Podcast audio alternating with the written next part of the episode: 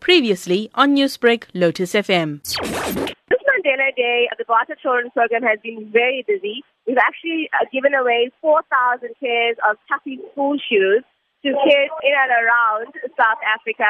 I'm actually at a school currently now, and we've just handed out some school shoes. One of the, the kids, they knew that they were getting Toughees school shoes, so she actually came to school without a pair of school shoes, so she could get to wear her a, a, a, a new Toughees school shoes. And you know, the Bata Children's Program is all about sustainability. So we make sure that throughout the year we are always giving away these school shoes, which is a sign of dignity and confidence for these kids in order for them to continue reaching their dreams. Roxanne, your message to other corporates and other people like yourself who are investing in the community this Mandela Day. Well done, guys, for doing for, for empowering, empowering, uh, you know, these little kids.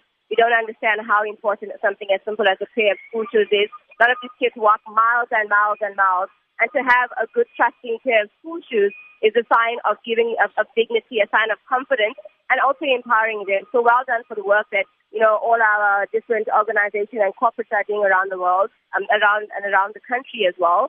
And it's actually such a great way to continue the legacy of um, the late Madiba. Newsbreak, Lotus FM, powered by SABC News.